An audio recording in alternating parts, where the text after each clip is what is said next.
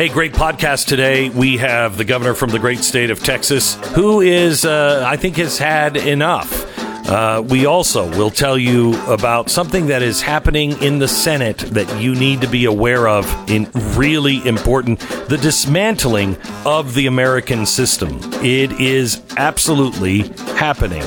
This and so much more on today's podcast. Next.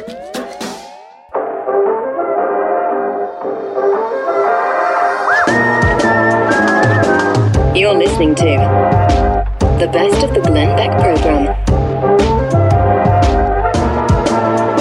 There was a massive Democratic walkout in the Texas State House of Representatives, and uh, it has. Um, it has uh, shown the great anxiety uh, by the Democrats. Um, the Republicans are not sitting down and taking the massive changes in our voting system sitting down. They're, thank God they're standing up. We changed almost everything because of COVID, and it has made it really, really easy for anyone that wants to to cheat. Governor Abbott joins us now from the great state of Texas uh, to talk about the walkout of the uh, the Democrats. Hello, Governor Abbott. How are you, sir? Glenn, I'm doing great. How are you doing? Very good. Congratulations, first of all, on your uh, uh, your endorsement of uh, Donald Trump for uh, for governor of uh, Texas. Well, thank you very much. He called me yesterday to tell me about it and to visit with me. He is in great spirits, uh, and he's fired mm-hmm. up, ready to go. Uh, and you know, one thing uh, that that he and I have worked on together when he was president, but that he's very excited about, uh, and that is everything that we are doing to secure the border. I've got so much good news in the coming weeks to talk about what we're doing to better secure the border. But also, he's fired up well, uh, and appreciates the effort that we're putting in uh, to make sure that we achieve election integrity in the great state of Texas. All right, so let's talk about that. And I do want to touch on the border because uh, I'd love to hear some good news. Border Patrol agents say they see a 3,000% increase in convicted sex offender arrests just in the Del Rio sector. So I'd like to just touch on that, but let's let's go to what's happening with the uh, the Texas uh, State House with the the Democrats walking out. Well, listen, it's, if you go to any job, as some of your listeners are going to jobs as we speak right now, uh, if they walked out on their job, uh, that would be unacceptable. And it's unacceptable in the state capitol also for people to walk out on the job. Uh, they can stay in debate, they can vote against bills, they can do whatever they want to do, but it's, it's wrong just to leave your job. Uh, and that's why they will be coming back to finish up the job that they walked off of. And that's why I'll be adding a special session uh, in the coming days. I'll, I'll, make an announcement about when that special session will be, and included on that special session agenda is going to be uh, the the law that they abandon, uh, and that is to vote to ensure that we do have election integrity in Texas that will stop cheating and illegal voting in this state. Uh, will make it easy to vote, but hard to cheat. So, what is this law? Because they're saying this is just draconian. This is going to take away the rights of anybody who wants to vote other than uh, for a Republican. What does the law actually do? uh, this is hilarious because of the contrast of what picture is being painted uh, by the Democrats and the mainstream media, and that is what the law actually does. It increases, not decreases, the hours that people have to vote in the state of Texas, based upon in comparison to state law. What happened in the last election is Harris County alone, they decided they were going to create vote law in the state of Texas, which they have zero authority to do. Uh, and they added 24 hour voting. Uh, which has never been authorized in state law, has never happened in the state of Texas. Uh, and so, yes, we are going to limit 24 hour voting. And let me tell you why.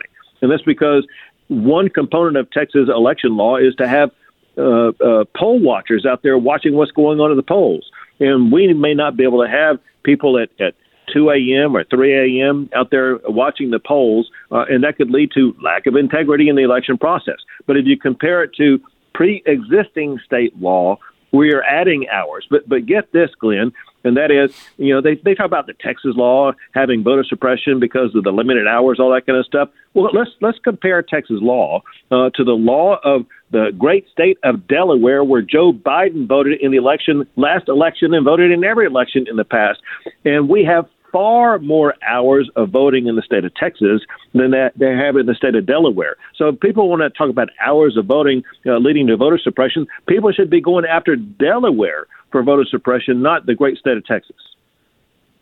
Well, but you are against the souls for the polls, which I thought originally was, you know, the campaign to get dead people to vote for the Democrats. But that is that is uh, something where you can leave church and immediately go to vote. But apparently, the Democrats don't want that hour break in between. I don't know why. But uh, why are we why are we saying no? You you have to wait until one o'clock on a Sunday. A couple of things about that. First uh, is that uh, pre-existing state law uh, required uh, a minimum number of hours to vote on that one Sunday during early voting. And what SB 7 did, the, the new proposed election law in the state of Texas, it added an additional minimum requirement of hours on Sunday to go vote. Then yesterday I heard something interesting I had not heard before, and that is uh, there was a clerical error uh, in what's called the Legislative Council that drafted up the bill. Uh, where uh, it was Travis Clardy, his name is a state representative, saying uh, that the error uh, was it was supposed to be uh, beginning at 11 o'clock, not beginning at 1 o'clock. I don't know those details. It's something that we're going to be looking into to find out the truth. Uh, but bottom line is, when the sun sets in all this, uh, the souls of the polls, that's not going to be interrupted or whatsoever the case may be. But the important thing for people to walk away from and know, and that is Texas actually added uh, an additional minimum requirement for the number of hours uh, for people to be able to vote on Sundays, and everyone gets that fact wrong. So they walked out because they're hoping that people are going to rise up and uh, stand with them. Uh, I don't see that happening. Is there any consequence for them walking out other than having to come back to work? Right now, there is, uh, because as you may have noticed, uh, I vetoed uh, the legislative budget. Uh, so the the legislature, uh, I haven't vetoed it yet because it hasn't reached, reached my desk. But I, I told the public I was going to veto what's called Article 10 of the Texas budget, and that funds the the, the legislature. and so they need to get back to work, and they will have the chance uh, to to vote uh, to reinstate their budget, but uh, people don't get paid for walking off the job. Uh, they get paid for showing mm-hmm. up for their job. Okay, one well that's changing in America now as well, but I'm glad that we're not changing here in Texas. Uh, Border Patrol says 3,000% increase in convicted sex offender arrest in just the Del Rio sector. We are pushing through at this rate about 2 million uh, people through our border. What is being done? Because you're not hearing anything from the media or from the Biden administration. Uh, you know, Kath, uh, um, uh, Harris, uh, Vice President Harris, is uh, in charge of it. Have you heard from her? So uh, during the the entire episode, I'm during the entire presidency of the Biden administration, haven't heard from the president, haven't heard from the vice president, uh, the only interaction, which is uh, extremely minimal, uh, involves Secretary Mayorkas. Uh, but they have completely uh, abandoned post as it concerns the Texas border. So uh, Texas is stepping up. Let me tell you what we have done and what we are about to do. what I what I did beginning in March is I deployed a thousand Texas Department of Public Safety officers to the border. I deployed the National Guard to the border, and they've made well over a thousand arrests of some of these criminals that you're talking about. Uh, they've apprehended more than 33,000 illegal immigrants coming across the border. But because of what you're saying, because of the way that the Biden administration has abandoned the border, we are now uh, elevating our game. What I did yesterday uh, is uh, I, in response to more than a dozen counties along the border, including uh, the county in which Del Rio was in, which is Val Verde County, uh, I, I granted their request for a disaster declaration. Typically, you see a disaster declaration by a governor uh, respond to something like a hurricane or a flood or something like that. Uh, this is the first time that I'm aware of where it was declared for a public safety disaster, a public safety disaster where you have uh, the the farmers and ranchers being overrun, their fences torn down, uh, their cattle let out, or their mm. vehicles or the homes invaded, whatever the case may be. Uh, it's a total disaster as declared by these local counties uh, that I agree to support. And so what this will do, it will add additional Texas resources, but Glenn is going to also add some new strategies that we are coming up with that I'll be talking uh, with these local officials about next week, and that is this, and that is uh, we are going to step up and we're going to begin arresting everybody coming across the border and charging them uh, with criminal trespass and putting them in jail. They're coming here thinking they're going to get the Biden free ride and get to go wherever they want to go. Not in the state of Texas. Uh, we're going to start arresting them right and left and putting them behind bars, telling them they, they came into the wrong state. Let me explain one last thing about this, Glenn, because a lot of people are unclear about what I'm about to tell you. Because some people say, well, why don't you just stop them from coming across the border or immediately send them back? Uh, you may recall Jan Brewer, who was the former governor of Arizona, mm-hmm. and when she was governor of Arizona, they passed a law that did say they had the authority uh, to immediately stop people from coming across the border, that they did have the authority to send them back across the border.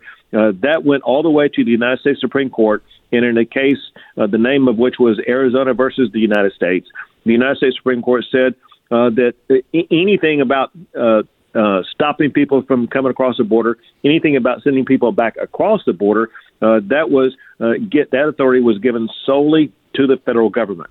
So, with regard to stopping people from coming across the border, that's the federal government's job. However, once they step foot in our state, we can arrest them uh, for any crime that we can charge them with. And when I declare a disaster like I have, what that automatically does, it increases a notch of the criminal violation. So let's say that, that uh, before yesterday, uh, the criminal violation for trespass uh, was either a, a Class C or Class B misdemeanor. It's going to be going up to uh, Class B or, or Class A misdemeanor, and the jail time will be longer. The consequences will be more severe. You are going to you're going to see cages again. You're going to hear all of that. Are you prepared for the the media onslaught of just Texas is a monster? Uh, we're prepared to see a reduction in the number of people coming across the border because Texas is enforcing the law, period. Good for you, Governor. Thank you so much. Governor Greg Abbott from the great state of Texas. You're listening to the best of the Glenn Beck program.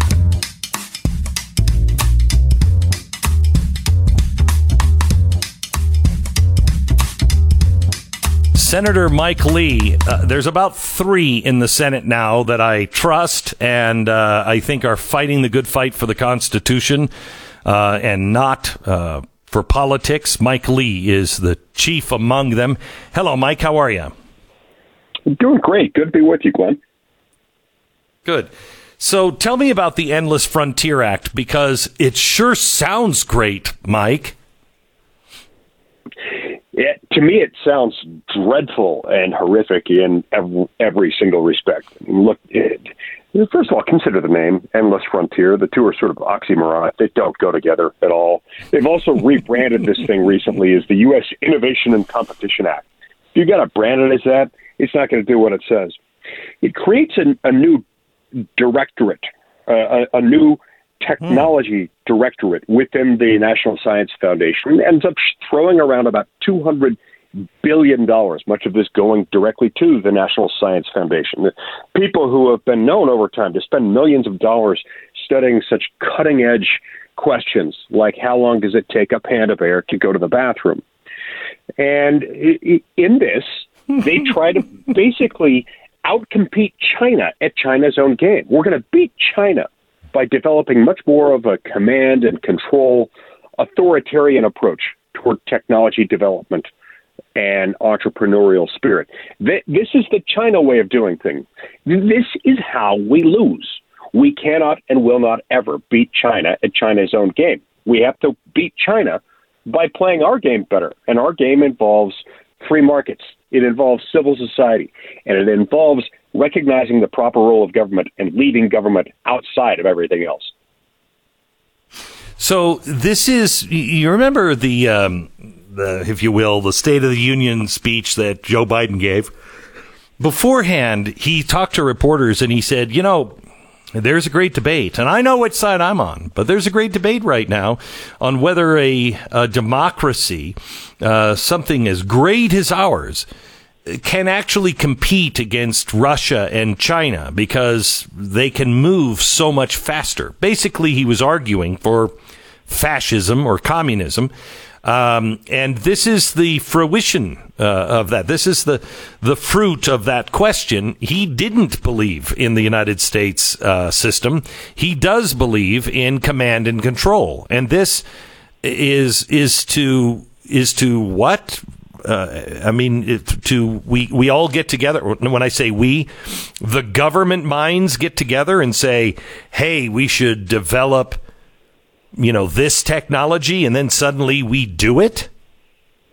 Yeah, yeah. No, they, that, that it, look, if this were happening in another country, this sort of approach to developing technology and economics uh, and their ability to compete, if it were occurring in another country, we'd, we'd have words for those.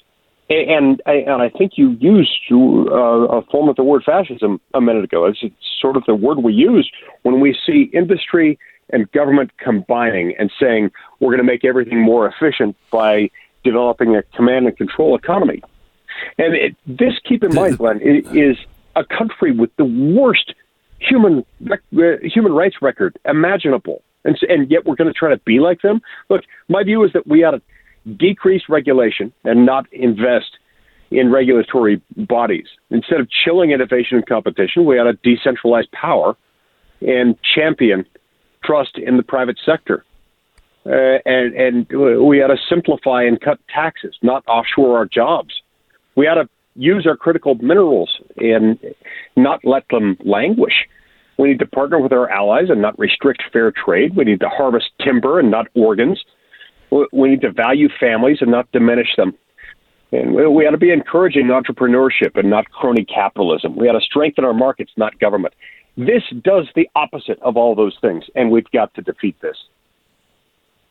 So this is really the great reset. I mean, this is part of that whole thing that's coming, you know, out of uh, the um, uh, the um, what is it? The Economic Council, the the Stu, help me out here. The Economic Forum uh, out of uh, out of Europe that this is the idea. It, it is fascism, and it's a public private partnership. Uh, and the government picks the winners and the losers. And, you know, you can get all kinds of help from the United States government if you're playing ball and you are creating the things they want uh, people to create. It is the definition of fascism. That sort of system, by the way, works out really well if you are wealthy and well connected. It, it, it works out yes. not at all if you don't have friends in government and you're not already wealthy. But if this increases restrictions on entry. This makes it impossible for the lean, mean, innovating machine who comes along with just a good idea. Makes it very, very difficult, and it does so in the guise of economic development, which is really, really sad.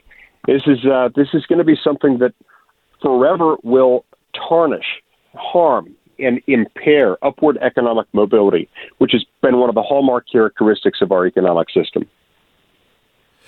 So, are there enough people in, in the Senate to call that will stand against this? There are a growing number of senators who don't want to support this. Um, as of a week ago, this bill was looking very likely to pass. Uh, we were afraid we had good reason to believe that it was going to pass by last Thursday. A small handful of us mm. decided to stay up all night and keep the Senate in session and keep debating on this to delay a vote. We were able to delay the vote until uh, this coming Monday, but um, it's going to be a close vote. It's not clear whether it will pass yet we, can stop it if who are the who are the senators that that the who's the uh, who are the senators that should be targeted with kind phone calls saying, "Hey, please, I know you're on the fence. Support. Uh, uh, do not support this bill." You know, it, it is um, a, a safe way of putting it is communicate that to all senators, whether you're um, whether you have reason to believe that your senator might have have cast procedural votes in favor of this thing beforehand or not, just to assume that they might otherwise be tempted to support it, and, and you'll be safer because most members of the U.S. Senate have, at one point or another, expressed a degree of support for this. Some of them are learning more about it. So if everybody just communicates, we, we don't like this, uh, we're going to be in a much better position. You know, I know they reduced the. I I know they reduced the number. They went from like a uh, two hundred billion dollars to twenty billion. This you can't even open this door. You can't open the door. Am I wrong? Well, it, you're wrong that that this is a toned down version of this. I mean, this thing's gotten bigger.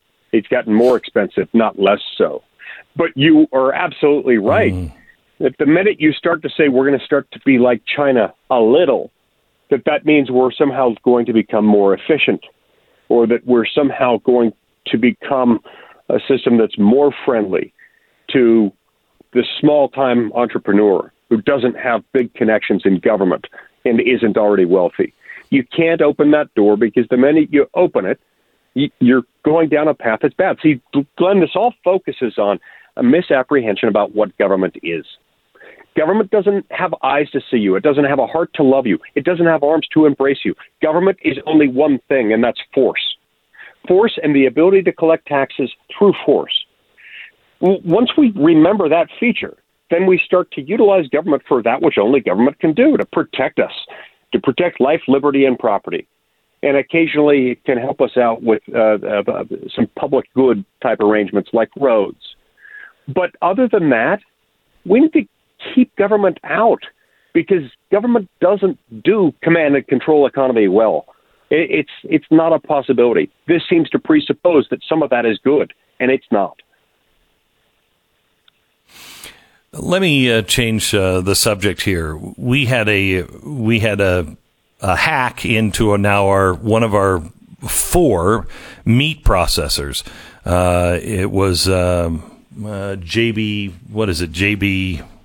I don't know. One of the big meat uh, companies. It's a quarter. Yeah, yeah, yeah. It's a quarter of our meat uh, production gone. Now they're getting back online after the cyber attack, which would imply to me that they've paid some sort of ransom if they can't, if the United States government can't uh, keep the cyber criminals away from JBS or from, uh, you know, the Colonial Pipeline, what good are they? This is the thing they should be concentrating on. This is their this is their priority, according to the Constitution, is to keep us safe. What should be done? Because the the responses that I have heard about getting rid of uh, you know, cryptocurrency and everything else is just a nightmare. Yeah, look, um, I'm I'm going to state a somewhat controversial opinion here, which is we've got far too much consolidation anyway in the meat packing and processing industry. Oh, thank God! Uh, yes, the, the fact that that many people that few people control uh, like a fourth or a fifth of our meat packing and meat processing industry in America is wrong, and, and in fact ties in uh, somewhat indirectly, but closely nonetheless, to our previous conversation, which is w- when you force a, a federal regulatory system on the entire nation, even over things that shouldn't require that, in other words, there's no reason why the meat inspectors that inspect the meat in Utah or Idaho have to be the same ones that inspect it in Texas or in New York. Shouldn't all have to mm-hmm. go through a federal regulatory process. If we didn't have that and we allowed states and localities to do their own thing, there wouldn't be such a massive drive for consolidation. If there weren't such a massive drive for consolidation, you wouldn't have as few points of vulnerability because you wouldn't have this kind of massive scale uh, accumulation of market control.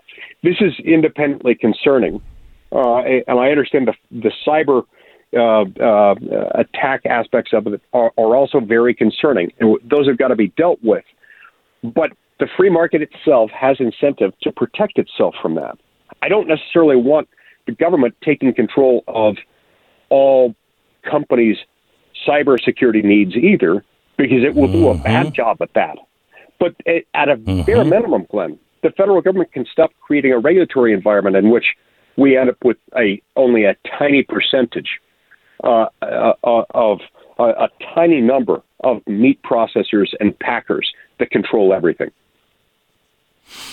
Yeah, well, I, I don't know if you've been following, but there's something really wrong in the meat industry with the with the processors. The the cattlemen are being screwed. Uh, meanwhile, the head of JBS says that uh, you know meat's going to become very very expensive, and uh, that's why you're going to have to go to vegetable uh, meat. Well, they're one of the makers of uh, of vegetable beef. Uh, and I just, I just think there is collusion uh, and all kinds of incentive and there's only four of them. One is Chinese owned. This is crazy. And they are making profit like crazy while the farmers are being put out of business. They can't make money raising beef anymore. And I just don't think it's a coincidence. It's it's not it's not. But when the federal government steps in, when it demands that everything be regulated by the government and that that government doing the regulating always has to be federal, it always creates market distortions. Those market distortions lead to excessive accumulation of power in the hands of the few, and that in turn leads us in a, uh, to a very vulnerable position. Will you back a bill to uh, investigate these meat packing companies? Absolutely. I know Grassley has signed on to one. Yeah. And do you trust the DOJ to be able to actually do that honestly? I trust the DOJ to be able to do its work in a way that uh, is either honest or that if it's not honest, it'll be discernible to a handful of us who will watch that closely. Mike, I'm grateful uh, that you're in uh, the Senate. I know, uh, I know because I know you. How many times you've thought I can't do this anymore. Um, but I am grateful that you stand every single day and you take every you take every whip uh, and uh, and you dismiss it, and I'm I'm grateful for that. Thank you. Thank you, Glenn. God bless. This is the best of the Glenn Beck program. So, Stu, let me bring you in to tell the story of poor little Kimmy Schmidt. Uh, and I know you're as torn, you have to be as torn on this story as I am. Yeah, partially. So the story is, it's she's her name is Ellie Kemper. She's a actress. She was on The Office. You remember her as Erin on The Office. Mm-hmm. I don't know. Mm-hmm. She's to me like it's the type of person that you just look at and are happy because you look at like just just seeing her face makes me happy. I don't know what it is. Maybe it's just because I'm a big right. Office fan. Right. But apparently the internet mm-hmm. has no such uh, no such attachments. Uh, and no, there's nobody happy on the internet. No, no, everybody's nobody. miserable. And like we're like, gosh, I can't understand why we can't solve these problems. Every time you go onto social media, everyone's awful. I wonder what the cause could be. Uh, it's a whole other rant. But so Ellie Kemper, uh, an actress, uh, she um, is in uh, trouble now, Twitter trouble. Uh, she's about to be canceled in the mm. in the midst of being canceled by not just Twitter, of course, but multiple large media organizations who have now decided to jump on this bandwagon. Um, the wait, wait, wait, wait, wait. Mm-hmm. What? She's wait. Is she's in Twitter jail. Has she done anything on Twitter? No, nothing. Has she Twitter. said anything on? Twitter? People Twitter? are tweeting about no, her. Nothing on Twitter. They have tweeted that she is okay. the a KKK princess. Uh, She's the KKK princess. Yeah. Wow. Yes, and you get the the types uh-huh. of headlines from, and, and, you know this is a very reliable source, the Daily Beast. Uh, yes, the office's Ellie Kemper was beauty queen of a racist ball. That's how it's being uh, summarized.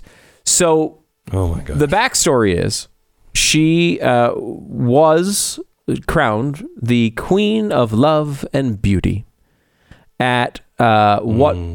Sort of sort of was referred to as the Veiled Prophet Fair.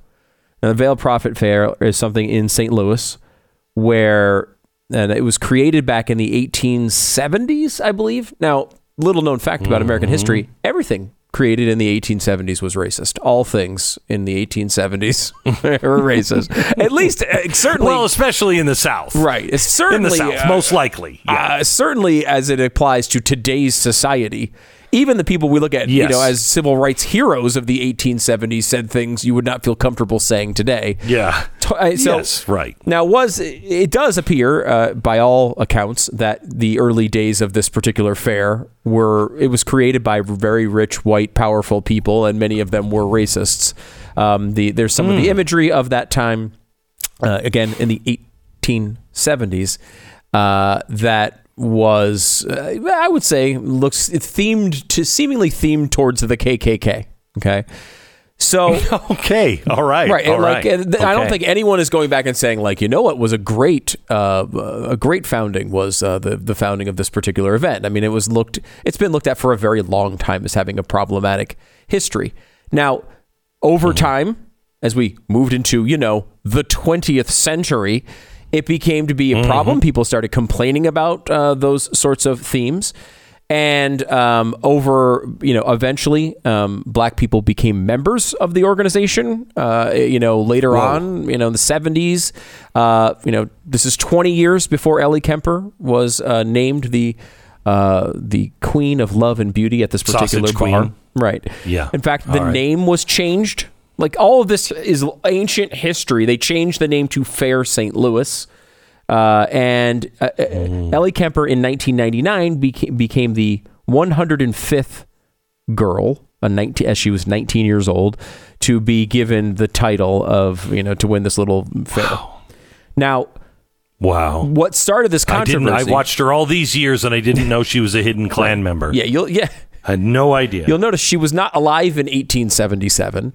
Uh, not alive in or 1979. so she says. Yeah. So she Or says. 70 Have you seen her birth certificate? No, I haven't. Uh, in fact, I, I she may have been born. Who knows? Maybe in Kenya. We don't know. Uh, Yeah. We're going to find that exactly. out later. Exactly. Um, so, so what started this recent controversy, Glenn, is you Mm. know some idiot on Twitter, of course, tweeting that she was the KKK princess and referring to a 2014 Atlantic article. An article in the Atlantic Mm-hmm. had excerpts from a book about this particular fair, saying it was problematic. Uh, you know, went through sort of a history of it. Did not reference Ellie Mm-hmm. Kemper. The story was not about Ellie Kemper, but basically said like this fair is Mm-hmm. not a good idea because it has a racist history.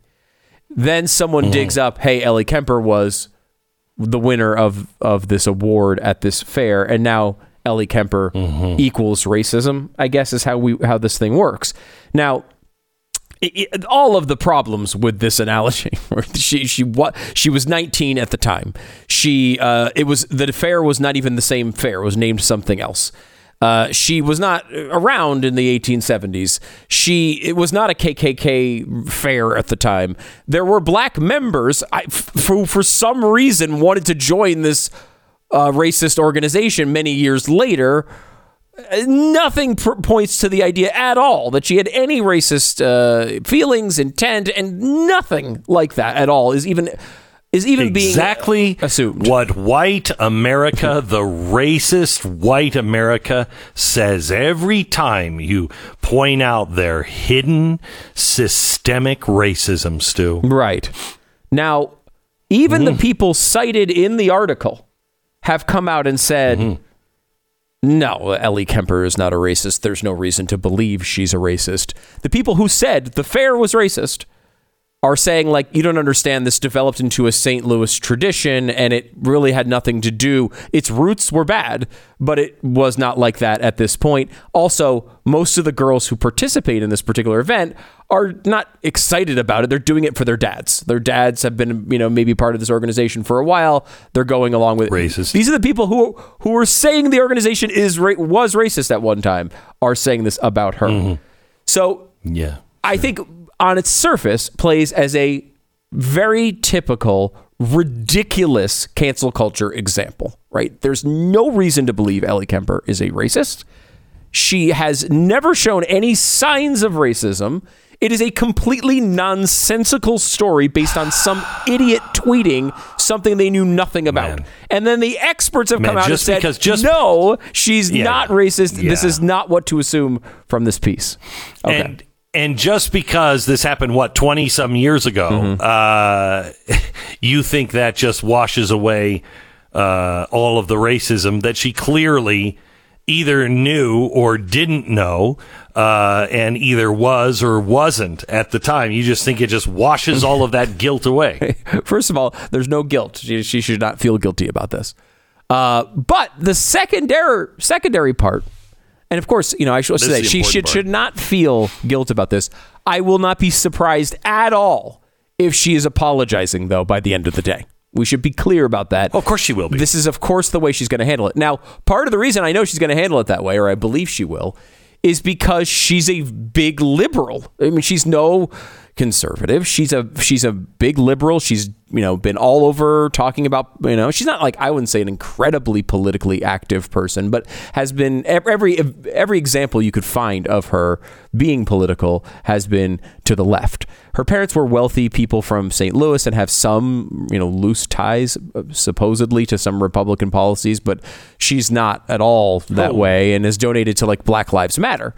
So that introduces you to the second layer of the story, and I think part of it, hmm. which is interesting to our, audience and how we react to it, because I think we would all agree on the surface, Ellie Kemper is completely innocent here, and this is blat- a blatantly terrible example of cancel culture. On the other hmm. hand, there is certainly a part of me that sees someone who donates to Black Lives Matter, an organization that is actively creating this world that does these things to people all the time, cancels them for nothing all the time. Right. When you are Right, but on that, that- side of the argument and you create and manifest this society in this way and cheer it on over and over and over Mm-hmm. again, are we really supposed to feel bad for you? And I, you right know, are we supposed to are are we supposed to get up and and and help you and then but there's a bigger part of me stu that just says isn't it time to have some ice cream right? It's like, you know, Pat says this every once in a while. Pat Gray from Pat Gray Unleashed. He says, "I just love it when liberals eat their own."